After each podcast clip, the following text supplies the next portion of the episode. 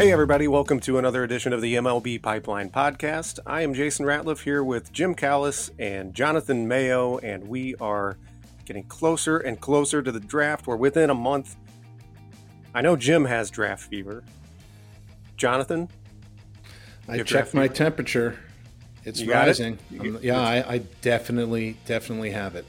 All right. Well, the the our draft list, our list of the top draft prospects, is expanding as we speak from 200 to 250. So make sure you go to mlb.com slash pipeline or mlb.com slash draft. You should be able to find this list uh, quite easily if you go to mlb.com. Check out uh, the new list as it is going up here.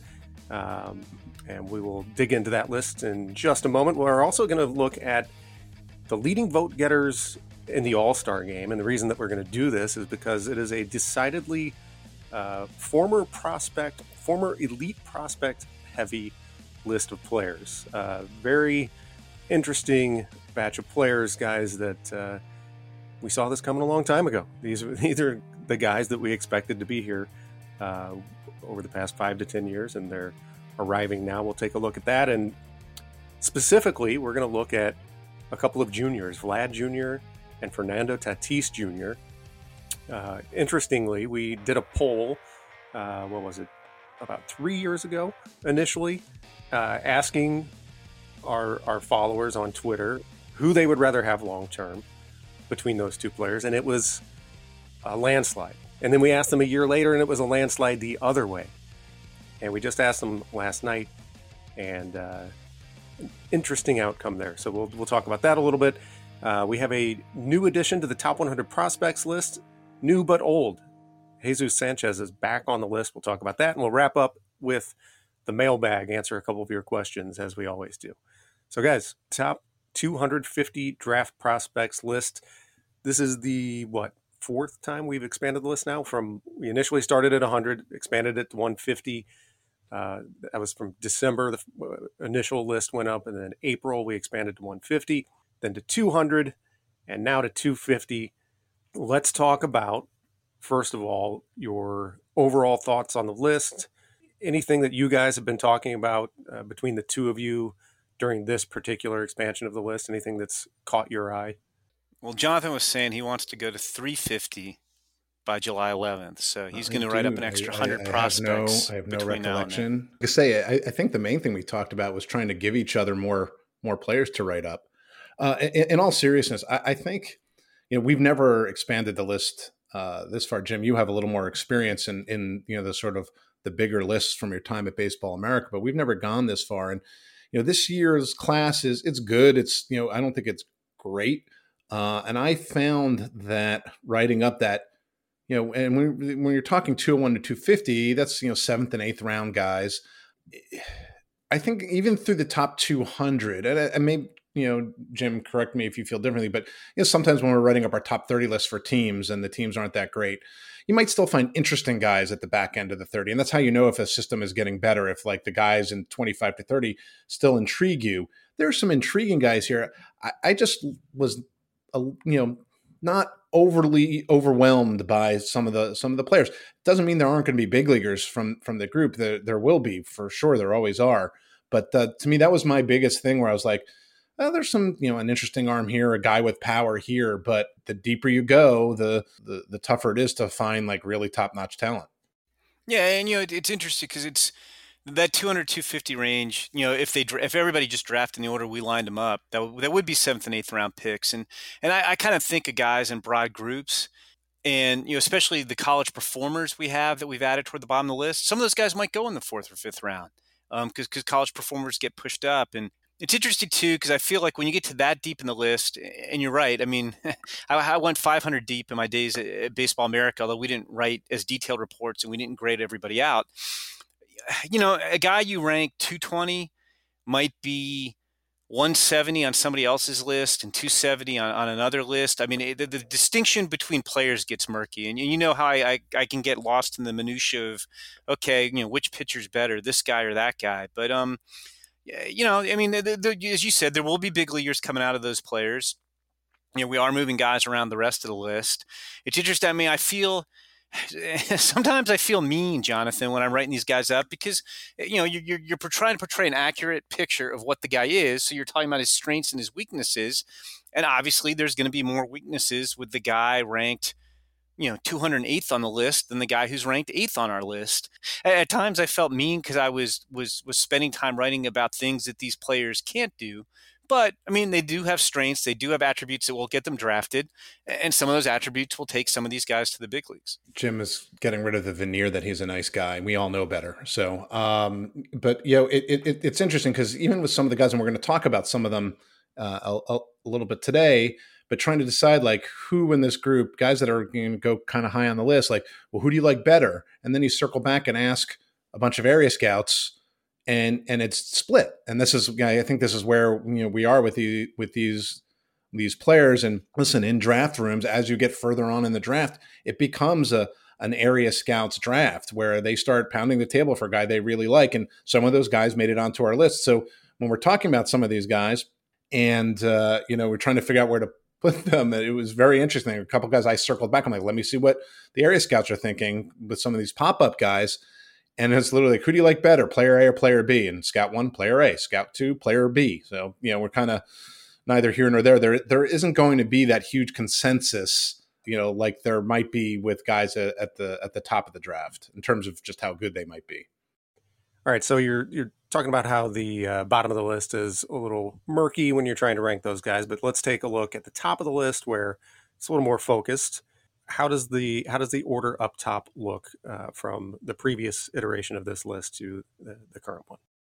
We, we didn't really make many changes up top. I think the only change we made in our top 14 was moving Kahlil Watson, the, the North Carolina high school shortstop who, who's surging up towards top of the draft we moved him from number eight to number four, and, and I think we just left everybody else in, in, the same order. We are, I think, planning somewhere roughly a week before the draft. We're not going to expand the list further, but we, we, we, will theoretically shift guys around if, if we're hearing things and, and, and see reason to change. But, you know, Kahlil Watson has just been on this huge push. His season started late in North Carolina.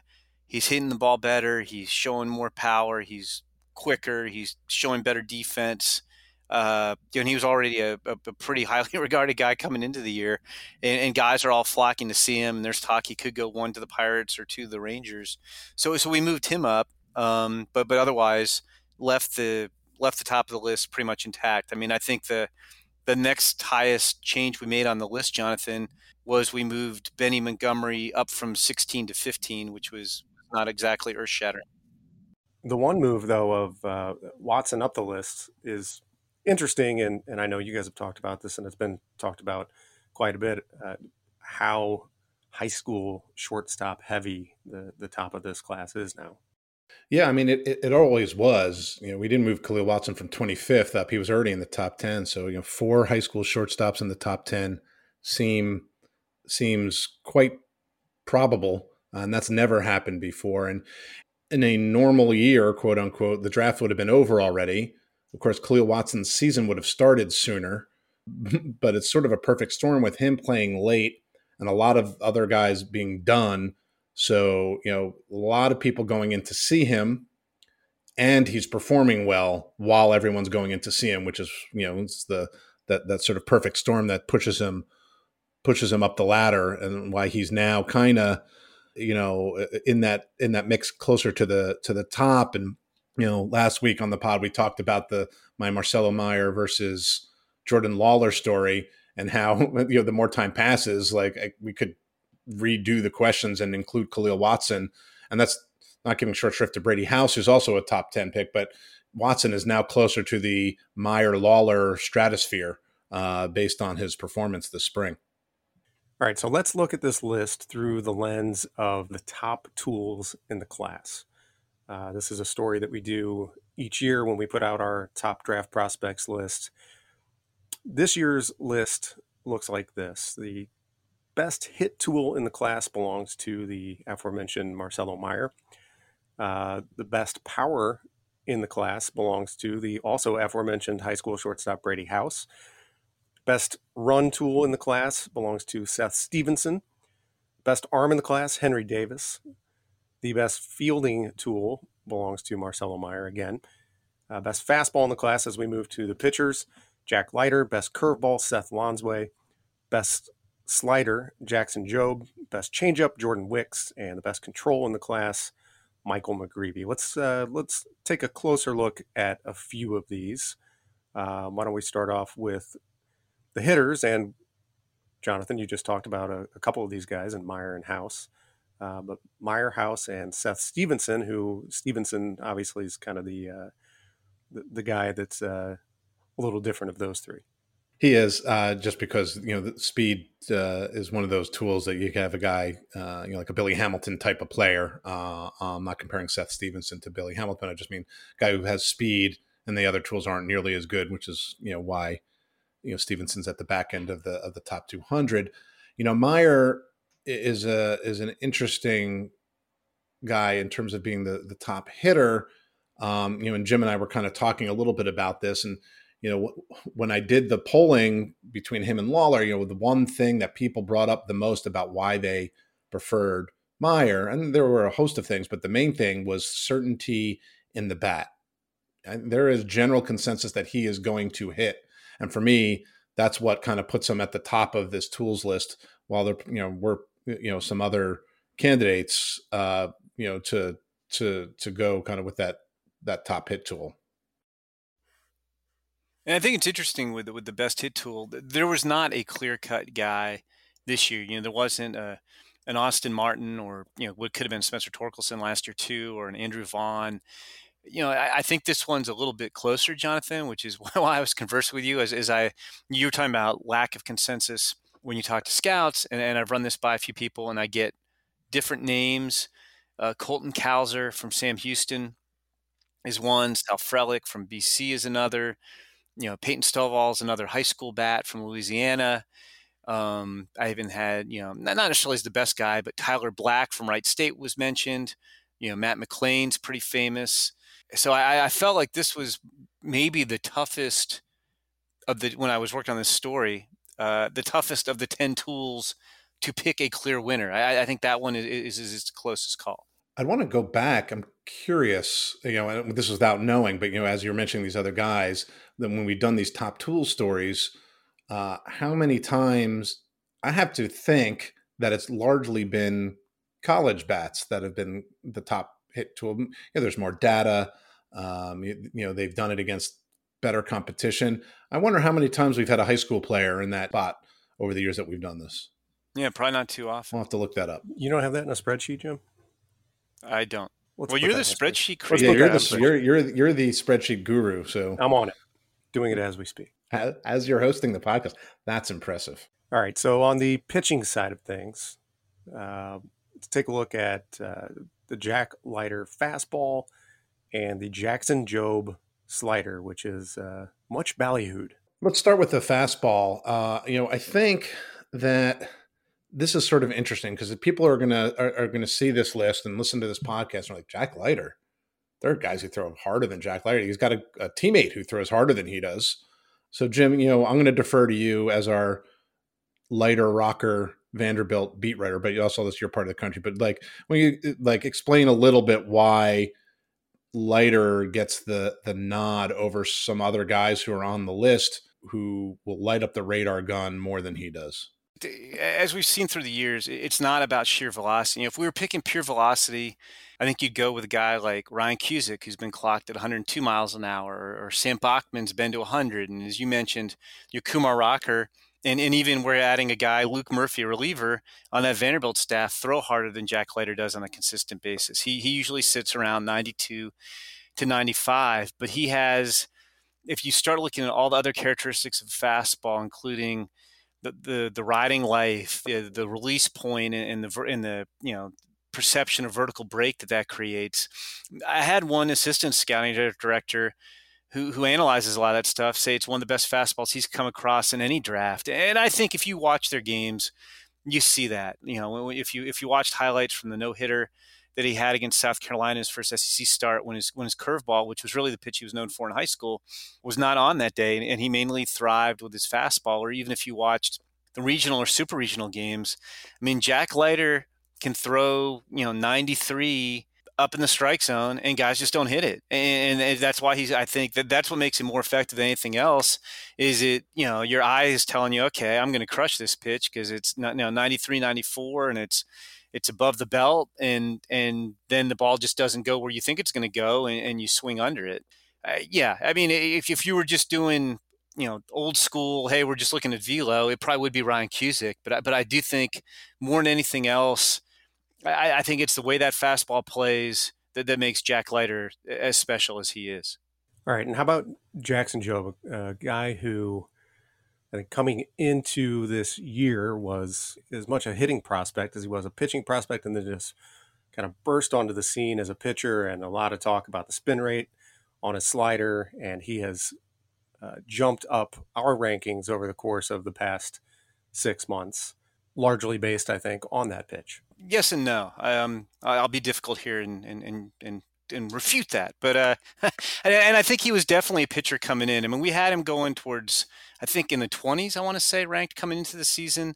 You know, not necessarily he'd go that high because high school righties tend not to go as, as high as as they're ranked, but the slider has always been his pitch. You know, it, has got elite. I don't know if you can have elite elite spin rates, but I'll go double elite slider spin rates above 3,000 RPM. It's hard. It's it's like 82, 85.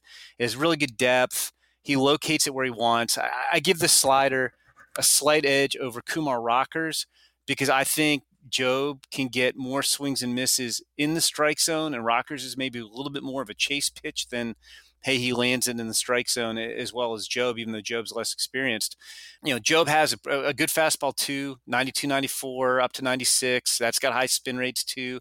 The, the, the thing that's it's kind of crazy, and I give him a lot of credit for, and scouts have loved to see this, is okay, you know, this guy's got this this wicked slider and, and he throws hard. So yes, you could dominate Oklahoma high school comp- competition just by throwing those two pitches. And he has taken it upon himself this year to throw his changeup in games and work on it in games. Even though if I'm a Oklahoma high school hitter, I'm like, please throw me your low 80s changeup because I might have a chance to hit that. But it's got really good tumble. He uses against lefties and righties. He's got really good field to spin, so he could turn the slider into an upper 70s curveball with with more downer shape. And you know, I think I've talked about this on the podcast before. I mean, if you, I've had guys go in and see him who've who've said, you know, on the 2080 scouting scale, they saw 80 fast, 80 slider, 70 fastball, 70 changeup, 60 command. I don't, I don't think he's going to be the first pitcher picked. I mean, I guess there's a chance it could happen. Um, but if you're just grading out three pitches and control command, he grades out better than Jack Leiter or Kumar Rocker. Now, what he, what he doesn't have that those guys have is they've dominated much better competition in the SEC, which is the top league in college baseball, and they, they've you know proven that they can stay healthy, you know, longer than than Jobe has because Jobe's younger than they have. But if you're just grading out the stuff and ability to spot it up, Jobe would come out ahead of those two guys. And Jim, I know you've heard this too, but you know, I've heard from multiple people that you know they think that there's every possibility that Jackson Jobe will end up being the best pitcher from this class. I think the only reason we're not talking about him at the very top, you know, seriously, is that that's never happened. You know, high school right-hander has never gone number one overall. There's the risk involved with high school pitching uh, and all that. But as you laid out there, based on pure stuff and the grades, he probably belongs in that conversation. It'll be interesting to look back years from now uh, to to see who who ends up being better. But he's right up there. Very quickly on on the hitters, I didn't do a deep deep dive, but the last four top hitter tools: Austin Martin, Adley Rutschman, Nick Madrigal, and Keston Hiura, uh, are are all college guys. So at least for the the past four, it has been the college bat. So my my theory, at least in the short term, is proven to be true. All right, it is time for our five guys segment. This week we're looking at five guys with helium. So uh, as the list expands from 200 to 250, uh, we have a handful of guys uh, jumping into the list for the first time and uh, making a pretty big jump on uh, in a couple of instances here. But five guys with helium: Trey Sweeney, uh, shortstop out of Eastern Illinois, Aaron Zavala, outfielder from Oregon, Jackson Merrill, and James Triantos, a couple of uh, high school shortstops from the same area in the country, one uh, out of Maryland, one out of Virginia. And then Brody Brecht, a right handed pitcher from Ankeny, uh, high school pitcher out of Iowa. Uh, guys, tell us about these five guys with helium. We're still working on this. Nothing, nothing's locked in stone yet. But it, with Trey Sweeney, the one guy who's currently on the list, when I was working on last week's mock, I think there's a there's a good chance he could go in in the 20s in the first round as an accomplished bat. And uh, pop quiz time, guys. I know you're not prepared. That's why it's pop quiz.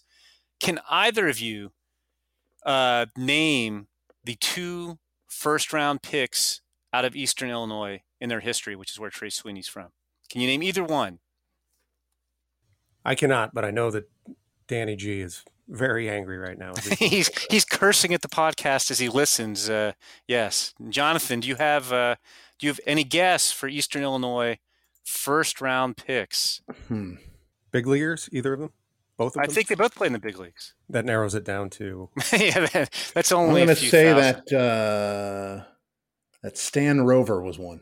Well, see, you're, you're cheating and you mispronounced his name because it's Stan Royer. So, well, this is uh, what happens when you podcast without your glasses on. that's true. And then yeah, Tim Pyznarski, Tim Pyznarski was the other one. So, oh, I see him. I'm glad I didn't try to pronounce that without my glasses on. Yes, you, you, who knows what that would have come out as? But uh, yeah, you know, Trey Sweeney's interesting. He was a guy who last summer played you know it wasn't a college season. He started to play well you know in the brief season uh, hit almost 400 in summer ball and then he's had a great year in the ohio valley conference this year. He had a good game against jordan wicks who's the best left-hander in the draft and you know what's interesting about him is he's got a lot going on in his swing. He's got a leg kick and a hitch but he's got great hand-eye coordination. He makes the timing work and he just hits the ball hard time and time again. He, he's a current shortstop He's 6'4", 200. Everybody projects him to play third base at the next level. And I think he, and we're going to see other names too. I, I think when, when the draft comes in July and we get to the 20s and there's no consensus on who belongs in the bottom, say, 10 picks of the th- first round, we're going to see some college guys, you know, pushed into the first round. And I think Trey Sweeney's got a chance to be one of them. So Aaron Zavala is an interesting guy, and he's he is going to jump into the top 100 after not having been on the 200. And his name came up a while ago because he broke out of the gate and he was hitting a ton. And he just, you know, when I talked to scouts initially, he was like, well, he's a college performer. He draws walks. He played every day as a freshman in 2019 and he was okay, but not great. And then last year in the shortened year, he he hit over 400, but it was only in 15 games with no power whatsoever. You know, again, walking a lot, not striking out a lot. So I was like, all right, I'll circle back. And you know, he just kept hitting and he kept hitting. And the biggest difference is that there was more impact this year, especially late, uh, especially as they got into conference play. He was named the Pac-12 Player of the Year. He had a huge regional, um, so his name kept moving up, and he hit 392 for the year with a 525 on base. But the biggest difference was the 628 slugging. Uh, again, more walks than strikeouts, but uh, more extra base hits. He hit nine homers you know, even stole some bases, looked better in the outfield. So he went from being the kind of guy who was like, well, college performer that maybe analytics departments would like, uh, to a guy who like people believe he can really hit at the next level. And uh, this is a guy, you know, Trey Sweeney is one of those guys that may sneak into the first round. I don't think Aaron Zavala is going to sneak into the first round, but I think there's a host of college bats who are going to go earlier because of some of the lack of certainty that we've been, been talking about. And I think that Aaron Zavala, you know, if he went in the comp round or early second round, it, it, wouldn't shock me because all things being equal, if you really think that this guy is going to hit, you're you're going to you're going to take him, and so that's why he's kind of made this huge jump from not being on the list to be you know to being as high as we're going to end up putting him. And I think you're you're dead on with that, Jonathan. I, I haven't heard his name in the first round. I know you're working on a mock for this week, but if somebody pushed him into the sandwich round or early second round, you know, as a college player who can hit, there just aren't many of those guys who people believe in this year. They're going to go very very good in the draft. It's the, the guy who might have more helium than anyone at this exact moment we're recording this podcast is Brody Brecht, and, and it is just the story's crazy. And he's a guy who, who really benefits by the draft being in July. Because if the draft was in June, he might have made one start before the draft because Iowa starts their high school season very late, and he and he wouldn't have been a factor. And you know, he's a guy. He's an Iowa football recruit. He really wants to play football. He's a wide receiver. Might become a tight end. Um, helped Ankeny win the state football championship last fall, and everybody knew about him. But everybody kind of thought, okay, there's no chance to sign this guy because you can't take him high enough to possibly get him away from Iowa football. And last year in the Iowa State tournament, which was held, you know, it's it's in late July, um, so it wasn't heavily scouted. He reportedly hit 98, and nobody was really there to see it. I think like a junior college coach saw it, and some scouts heard about it, but nobody verified that Brody Brecht hit 98. And then you come out the spring, and, and you get a chance to see him. You know, he he didn't do showcase stuff last summer. He you know, I think he was going to go to the Super 60 and then and not going to the Super 60 in, in, in in February. Um, and then they play an unofficial high school season with guys from Iowa and Wisconsin and Illinois. And he didn't participate in that. So everybody's like, okay, he's, he's playing football. Like, we don't have to do anything. Well, Brody Brecht has pitched, I think, three times, but now, and in those games, he's not throwing anything less than 92. He's sitting 92, 94, topping out at 97. His sliders, it's it's a legit plus slider, 82, 85 with late bite. Um, he's also, you know, broke out a little bit of a curveball too. Just super athletic. You know, he's kind of doing it all with natural athleticism than, than any polish on the mound. And it, it's very similar.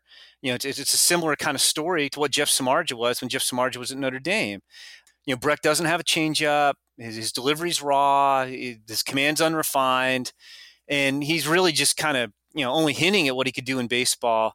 And so it's very exciting. Everybody's really excited about the idea of like, man, if you got this guy full time baseball, what could he become? You know, Jeff Samardzija had a long major league career.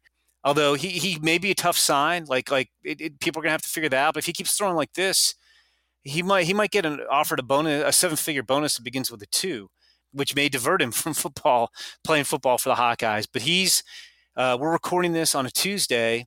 He pitches against Thursday, and I would bet that the majority, if not all 30 teams, will have people flocking to see Brody Brecht pitch on Thursday to try to figure out exactly how good he is and you know how much it's going to be worth to try to get him away from Iowa football. But it's pretty cool. It kind of made for a hectic Sunday because he somebody mentioned him to me, and all of a sudden I had to scramble and, and, and contact guys to figure out where to put him on the list. But he's he he might have more helium than anybody in the country right now.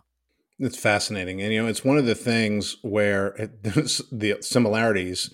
Uh, it's apples to oranges, you know, because it's a pitcher versus the the two high school shortstops who are you know the other two guys on our list.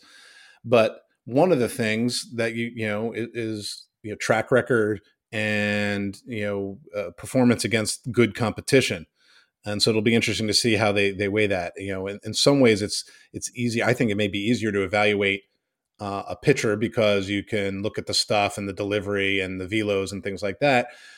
With hitters, you can watch the swing and things like that. But if you if you if you're not hitting against good competition, it's it's a little bit hard to know for sure, especially if it's a guy who hasn't been seen all that much. And the the two guys from Maryland and Virginia, Jackson Merrill and James Triantos, kind of fit that that bill a little bit um, and both of them, you know, have had some pretty good helium despite not being seen a ton. I'll, you know, I'll start with Merrill.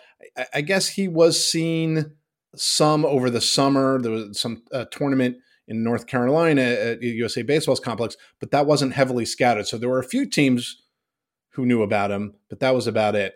Uh, he's a left-handed hitter. He's athletic and physical, 6'2", has a good chance to stay at short. The big question is uh, you know, again, hitting against competition, you know, the the regional high school play in Maryland, it's not, you know, like he's playing in Southern California. So it's a little hard to to know for sure. And you know, with with Triantos, who's more of an undersized infielder, uh, with he's got some pop, think sort of Alex Bregman type of player. Most people think he won't stay at shortstop, so then he moves to third or second. There are people who really believe in the bat, think he's a plus hitter with some power. Others aren't convinced because they just haven't seen him. Both of them have been mentioned as possible second or third round picks. They probably go somewhere in that neck of the woods, but it's it's kind of hard to pinpoint exactly how good they're going to be. And you know, these were the two guys that I referenced at the start uh, of of this week's pod. In that, when I went back to area scouts, it was split who who they like better. One scout kind of made an interesting point that you know if you draft Jackson Merrill and he struggles a little bit, he looks like the kind of guy who's going to you know figure it out. You're going to be more patient. If you draft a five foot ten guy who can't play shortstop and he doesn't hit right away, player development guys are going to wonder, well, why did we draft this guy? Now that doesn't mean that you don't take him. You know, if you really believe in the bat, then then you do, and maybe they both hit the ground running. But eh, you know that's why there's such a split camp with players like this. A lot to talk about with the draft, with our top draft prospects list expanding from 200 to 250. Make sure you go to MLBpipeline.com to check out that new list. First, All Star ballot update came out, uh, and it is chock full of former elite prospects, now stars in the big leagues. We're going to take a quick break, and when we come back, we're going to take a look at that list of leading All Star vote getters here on the MLB Pipeline Podcast.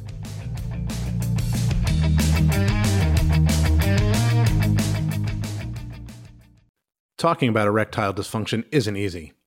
Usually we just brush it off or blame ourselves, saying things like, I lost my mojo. Or we avoid it altogether with excuses like, I had a long day at work, or sorry, honey, I'm just not feeling it. But with Roman, it is easy to talk about.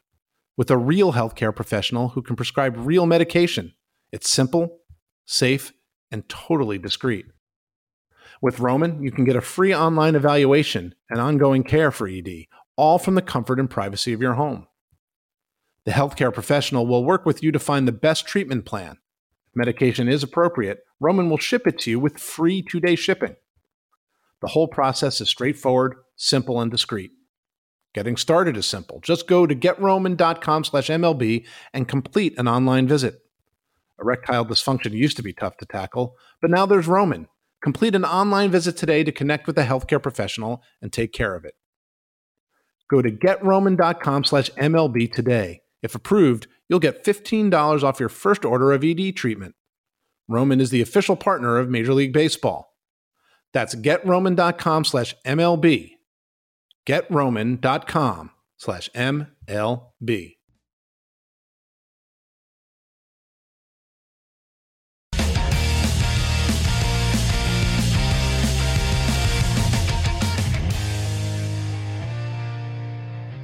All right, welcome back to the MLB Pipeline Podcast. I'm Jason Ratliff here with Jim Callis and Jonathan Mayo. We're going to turn our attention to the first update on the All Star ballot, which came out on Monday. I'll look at the players of the, the leading vote getters in both leagues. So there are 17 players. Uh, American League has the DH. Um, of those 17 players, there are four that are former number one overall prospects. There are four more that are former number two overall prospects, and then a couple more who were number four overall. So that's 10 out of the 17 that were top four overall prospects. Got a couple more, uh, a few more that were ranked in the top 50 overall. Nick Castellanos was number 15 in 2014. Jesse Winker was number 26 in 2015. Aaron Judge was number 31 in 2016. The number o, number one overall prospects, going back to 2011, Mike Trout, 2015, oh, actually 2014 and 15, Byron Buxton, 2018, Shohei Ohtani, and 2019, Vladimir Guerrero Jr. The number two overalls, Xander Bogaerts in 2014, Kris Bryant in 2015, Ronald Acuna in 2018, and Fernando Tatis Jr. in 2019. And then the number four overall guys, Rafael Devers in 2017, and then going all the way back to 2010, and Buster Posey, who was number four on that list. So, guys, I mean, I think the overall message here is that these guys have were expected to become stars. Obviously, that doesn't always work out. Uh, but these guys have fulfilled the expectations. Jim, interestingly, uh, of the former number ones, you know, Buxton is the one there who people had some serious doubts about, and for a while. Yeah, and it's I was gonna say like I, think the overall take is that uh, the guys who put together that list and, and maybe the guy who edits it all deserve significant raises, and uh, and two, we should uh, I guess Wander Franco and Adley Rutschman should book their reservations for the All Star game in the near future as well. But no, I mean Buxton, you know, it's funny because he was on our Jonathan. I want to say counting the midseason list was it like five lists in a row? He was number one, and I think Corey Seager pushed him down to number two at one point. You know, he's never put up huge numbers in the big leagues. He's been hurt a lot. You know, he's one full season in the you know where he played 140 games. It, it was a pretty good season. He won a Gold Glove. Um, offensive numbers were okay. They weren't unbelievable. You know, he stole 29 bases in 30 attempts. And you know, this year, I, I, I think he's supposed to come back any day now. He's had a hip strain. He's missed you know a little bit more than a month. But for the first month of the season, he was hitting 370 hit nine homers in 24 games, five steals without being caught, making spectacular plays. You know, I just I hope for his sake and the Twins' sake and our sake as fans, I would just like to see, you know, c- can we give Byron Buxton some extended period of health so he can he can play three or four full seasons in a row? Because I mean, I you know, if you told me that he went out and was a you know 30-30 guy or a 40-40 guy or, or won a batting title and and won a bunch more gold gloves i really think that the, the only obstacle for him doing that is staying healthy I think that's it exactly. And yes, we can all pat ourselves on on the back. That's your raise, Jim. I want more than that, Jimmy. you were you, another pat on the back. You were right that Buxton was the number one overall prospect, starting with our midseason list in 2013, all the way through our midseason list of 2015. And uh, you're right, Corey Seager was number one preseason 2016. Good memory. And That's impressive, that especially in the middle of draft fever. Um, well, the reason I remembered is we got grief for a while. Like our good friends, Greg, I think Greg more than Harold Reynolds, but when we do the top 100 show, they would give us a hard time when they'd show the past list. And, you know, Buxton, uh, the Twins kind of jerked him around with how they brought him up and down from the minors early in his career, and he didn't hit. And we would get grief. And I remember one time I, th- I, think it was at the end of 2016 he was playing well, and I happened to be watching MLB tonight, and Greg was waxing poetic about how we always knew Byron Buxton had this in him, and I actually texted Harold while they were on the air, and I was like, "You need to give Greg grief because Greg was ripping us for ranking Byron Buxton number one." And to Harold's credit, he did give Greg a hard time when they came back from break, so that, that was great. Well, that that is excellent because you know there's an ongoing joke that. Uh, that they destroy any and all video, uh, you know, because I think there were questions about about Vladdy's ranking too. So uh, um, it, it's interesting. I, I want to talk most about Jesse Winker, but as I'm looking at this list, you know, Aaron Judge was an interesting one. We don't need to, to go into it, but uh, we both we got criticized both for having him too high and too low, um, almost simultaneously. So that you know, it's the nature of doing this. But uh, the, a guy like Jesse Winker, you know, kind of. I don't say he flew under the radar. We had him at you know number 26, but and he's always been all about the hit tool. He's you know he's not a particularly gifted outfielder. He's acceptable. He's gotten a little bit better, but you know he he was going to hit his way to to the big leagues. And you know I, I make no mistakes about this. I don't shy away. Like I love high school guys who are pure hitters, and I I like Winker coming out of the draft for that reason. And I thought he was going to hit. He hit in the minors. I thought this is the kind of guy who compete for for batting titles and you know the guy he was in in the big leagues to to start really wasn't that that guy. Like he he didn't hit for that much average. The power started to come. And now this year uh, is the year he's kind of started to put it all together. You know he, he leads the league in ops currently. Uh, he's hitting 342 uh, continuing to get you know obviously get on base. The power is still there so he's he, he's not giving up the hit tool to sell out for power. You know, he's this is the year he's kind of putting it all together. And uh, to me, this is the kind of hitter I thought he had the chance to be. So I just hope that you know it takes guys sometimes a little bit longer for it to all click. He he was a productive big leaguer, but this is you know more in line what I thought he had the chance to be when uh, you know when he was drafted back in 2012. And he was a guy, Jonathan, we both enjoyed covering. He, he we saw him in the Arizona Fall League. He won a batting title there. A great guy. Like we we talked to him at the rookie career development program, and uh, yeah, I mean, I made the joke then. Like, I, I mean, well, not a joke. I mean, I think if Jesse Wing, I remember doing a futures game where I was in the dugout, whatever year that would have been, and it was funny because after he came out of the game, Jesse Winker just came over and talked hitters with me for like the last four innings of the game. Like I remember Javi Baez, like he was marveling at something Javi Baez did, and uh, but I but I, have told people like if that guy wants to work for MLB Network when his career's over, uh, he has the tools to make it happen. Yeah, that or a, or a major league hitting coach, one of those two. Just have him do both. So a couple of the other guys uh, on this list of the leading All Star vote getters, Vladimir Guerrero Jr. and Fernando Tatis Jr. They ranked one and two on our 2019 preseason top 100 prospects list. At that time, uh, we posted a poll on Twitter that said, which MLB legacy Uber prospect, prospect would you rather have? And this was going, this was kind of coming out of the 2018 season.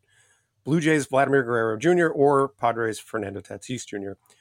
Jim Callis, MLB, made his pick in this week's inbox. At that time, the voting was a landslide in favor of Vlad Jr. 82.7% for Vlad, 17.3% for Tatis Jr. Vlad, of course, was coming off that enormous season, run at 400. You know, he, he I think he was the clear cut number one. I, I, don't know if you guys uh, could give some insight into into how clear cut that was going into 2019. But then Interestingly, um, in July of 2019, when Tatis burst onto the scene, and simultaneously Vlad was, you know, kind of plugging along, not but not really fulfilling the enormous expectations that he had. We followed up with a post that simply said, "How about now?" and uh, put the same poll out there, and then Suddenly, it's 66.2% for Tatis Jr. and only 33.8% for Vlad Jr. So last night, when Vlad hit his 22nd, league leading 22nd home run of the season, um, and is just absolutely destroying uh, opposing pitchers and seems to have really hit his stride, we decided to ask it again. How about now? Uh, more votes than ever. And this time, pretty evenly split. When I looked last night, it was exactly 50 50. Uh, now it is 51.3%, Tatis 48.7%, Vlad Jr. And guys, I thought this was just a really interesting sort of, you know, longitudinal poll where, you know, these guys are uh, what we expected them to be. Um, but people's perception of them is, is uh, a bit of a roller coaster here. I mean, I think like when we did the first two polls, I don't know if I, if obvious is the right word, but you know, Tatis hadn't really broken into the big leagues and done much at that point. You know, and, and Vlad was supposed to be the second coming of, of Miguel Cabrera, so you know, I, I, think that was a pretty easy call. You know, Tatis, I think, had just gotten to Double A, and then when we did the poll again in 2019, Tatis was having a really underrated, you know, like one of the all-time great rookie seasons it was just a half season. But I mean, he had almost a thousand ops. He played great defense. And, you know, Vlad, you know, as you noted, you know, Vlad, Vlad isn't going to give you much beyond the bat. And he was just okay. So that was pretty easy. And now I feel like you could go either way. I, I, I voted in the poll. I, I voted for Tatis. Who did you guys vote for? Have you voted? I voted for Tatis. Jason? I did not vote. Maybe, maybe, I should. Uh, I mean, you, you, know, this is this is a right we have in this country to vote. And if you and don't take advantage of it, shirking your obligation as a as a citizen. Come on, I created the poll. I did my part. All right, but um, but no, I, I think it's fascinating because I, I think you could. I, I went with Tatis Jr. because I think he's almost as devastating hitter as Vlad. He can beat you in more ways, but I mean, right now, Vladimir Guerrero Jr. is the best hitter in baseball and he's 22. Is he even 22 yet? I think he's 22. Um, and he's, uh, you know, I mean, what's crazy is I actually felt like like he got heat because his first couple seasons, like he, you know, didn't destroy the league. But at ages 20 and 21, I mean, he hit 24 homers in 183 games and, you know, hit around 270. Um, and this year, I mean, this is what, like Jonathan said, this is what we thought he was going to be in the minor league. I don't know if I would have said, okay, he'll be 1150 ops and he'll, you know, lead the league and everything. But I mean, this is the type of devastating hitter we thought he was going to be. I mean, this is what he looked like, Jonathan. You remember him in the fall league? Like, I, I think he actually got bored in the fall league when we saw him in the fall league, but I, that was back in, in 2018. He hit 400, and it seemed like every ball he hit, he smoked. And I remember in the Fall Stars game, he almost like Troy Horner, or I'm not Troy Horner, Nico Hoerner was playing third in the in the Fall Stars game to kind of you know have the best lineup on the field, and Nico had never played third base in his life. He told me later, and the first ball hit to him was you know Vlad Guerrero smoking a line drive at his head. You know, it actually had to be like 110 miles an hour, and, and fortunately Nico got the glove up just in time to protect himself. But I mean, this is he's making the game look as easy as he made it look in the fall league when we saw him in 2018. Yeah, you, you reminded me of uh, a story when he when he was in Double A. The was it Double A? Maybe he was in Triple A, and uh, you know, this story manager's coaching third, and you know, screamer hit down the line, and the third the third baseman didn't even have time to to move, and the, and he turned to the manager and, and was just grateful that it wasn't hit right at him because there was no way he was going to catch it. Um, you know, and he did that regularly. I remember when he was in Double A, uh, getting like a little bit of data, and it was like early May, and he'd already hit 26 balls over 100 miles an hour. So this, you know, this is what, like you said, what we thought. And I voted for Tatis um, only again because you know I think the the defensive play and the speed, you know, but I would happily have either one of them if I were starting a team, right? So if I had the number two pick and Jim took Vladdy number one, you know, or took Tatis number one, I would not be upset having Vladdy number two. So, but it's fun to see, you know, over over over the years. Very nice job by the poll maker. Do we remember when we did our under 25 draft back in February? I'm looking it up right now where Vlad went in that draft because I know that Sarah Langs took Juan Soto with the number one overall pick, and I, I took Tatis with the number two pick. Well, I found it now. Do you guys want to guess? Well, Jonathan, you may know this because you drafted Vladimir Guerrero Jr., but do you remember what pick he went at in our draft? No, I have no idea. He went sixth. He wasn't even your top pick in the draft because you picked fifth and sixth. You, it, our, our first five players were, were Soto, Tatis, Ronald Acuna, Wander Franco, and then you took Luis Robert, and and then Vladimir Guerrero Jr. went sixth. Nice. So fine pick by you. Thank you. you stole it.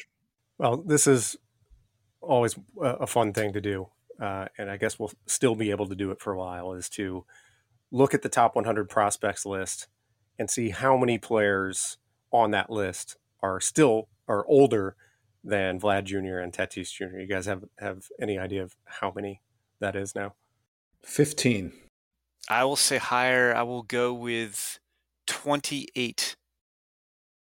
Yeah, it's even higher than that. It's it's there are over forty players that are older than both of them. Um, Tatis is a couple year, a couple months older than Vlad Jr., but uh, there are about they're nearly fifty players. They're, they're about at the midpoint of the list, which is just amazing.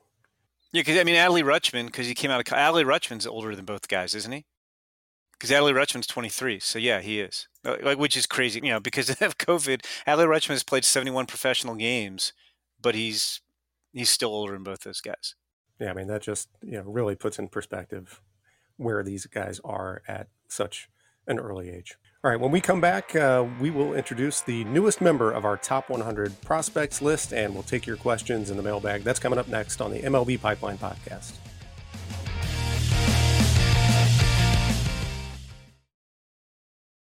This past year has shown us that without your health, you have nothing. If you're not well, you can't work, look after yourself, or take care of your family. You can't enjoy the life you've worked so hard to build. That's why you need to prioritize taking care of your long term health today before it goes from good to bad to worse. So invest in your long term health with Forward. Forward is intelligent medicine with a personal touch. Their doctors are dedicated to catching top killers like cancer and heart disease early before it's too late. And catching them early could save you tens of thousands of dollars in the long run. Everyone's health history is different, which is why Forward doctors personalize a health plan with you. Based on your genetics, lifestyle, and biometrics to achieve long term results and ensure nothing gets missed. It's time to invest in a doctor that's invested in you. Go to goforward.com today to protect your future health. That's goforward.com. Goforward.com.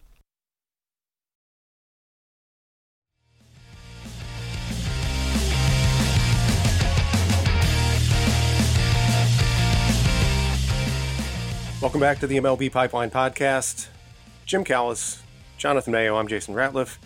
We are going to wind down this episode by looking at the newest member of the top 100 prospects list, and a bit of a misnomer to say newest because uh, he's now a four time member of the top 100 prospects list, but um, he debuted in 2018 at number 57. Uh, moved up to number 39 in 2019, then dropped to number 80 in 2020 was not ranked moving into this year, but Jesus Sanchez is back on the top 100 prospects list. Guys, what happened?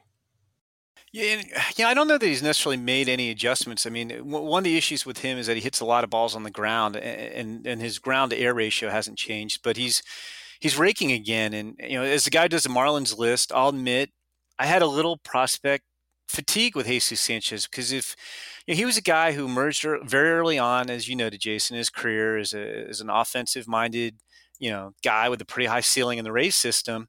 But if you looked literally every year as he moved up the ladder, his numbers went down.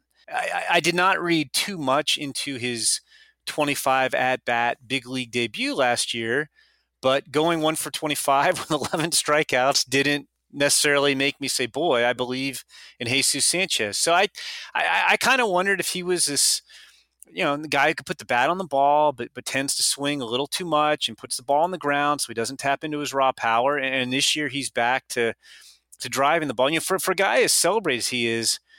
He only his career high in home runs is 15, and that was back in 2017. He's already got nine this year, so he's driving the ball a lot better. And and and it looks like he's he's back to becoming the Jesus Sanchez we liked before we, or I guess I should say, I got got a little tired of him. Um, but you know, he's off to a great start. I mean, he's got ops over a thousand and, and, and crushing the ball in Triple A. It's crazy because he's only 23. You know, so uh, older than Vlad Jr. and uh, Tatis Jr.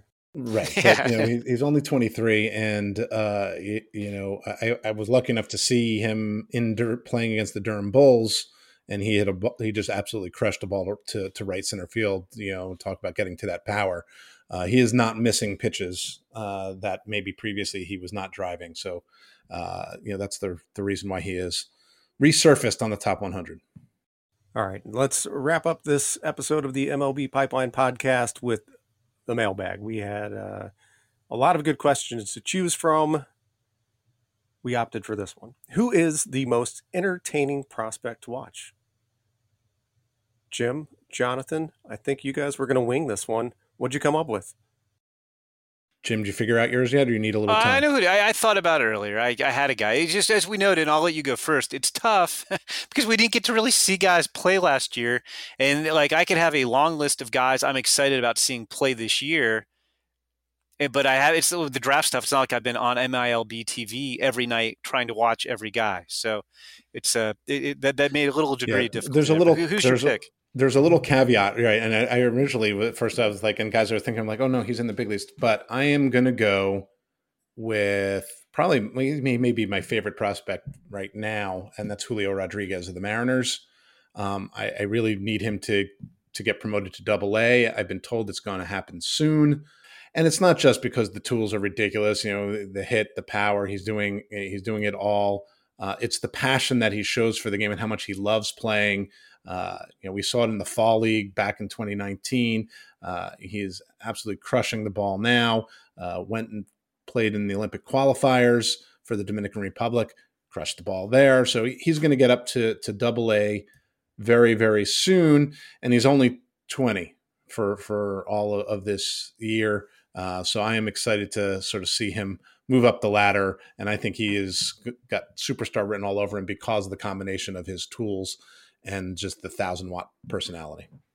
No, that's a good pick. I'm gonna I'm gonna be boring here and uh, and go with the number one prospect, Wander Franco, because I feel like I've monitored. You know, we we've had some great video of him repeatedly from Durham this year. Um, I remember enjoying watching him take batting practice, but just he could do so many things. Like you know, he he's a switch hitter. You know, it, it's you know one of two guys we've ever given 80 grade hit grade to. He's got power. It's 30 home run power. It's above average speed.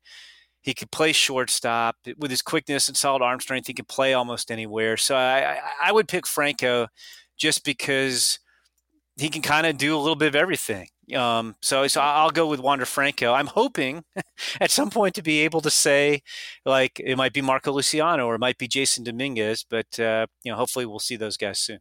All right, that is a wrap for this week's MLB Pipeline podcast. Don't forget to subscribe on Apple Podcasts, Spotify, or wherever you get your podcasts so you don't miss an episode. If you're enjoying the show or have any suggestions, leave us a rating and a review. Thanks for listening, everybody. See you next week.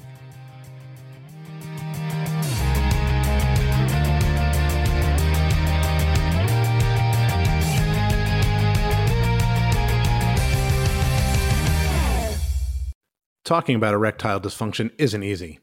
Usually we just brush it off or blame ourselves, saying things like, I lost my mojo. Or we avoid it altogether with excuses like, I had a long day at work, or sorry, honey, I'm just not feeling it. But with Roman, it is easy to talk about. With a real healthcare professional who can prescribe real medication, it's simple, safe, and totally discreet. With Roman, you can get a free online evaluation and ongoing care for ED, all from the comfort and privacy of your home. The healthcare professional will work with you to find the best treatment plan. If medication is appropriate, Roman will ship it to you with free two day shipping. The whole process is straightforward, simple, and discreet. Getting started is simple. Just go to getroman.com slash MLB and complete an online visit. Erectile dysfunction used to be tough to tackle, but now there's Roman. Complete an online visit today to connect with a healthcare professional and take care of it. Go to getroman.com slash MLB today. If approved, you'll get $15 off your first order of ED treatment. Roman is the official partner of Major League Baseball. That's getroman.com slash MLB. Getroman.com slash MLB.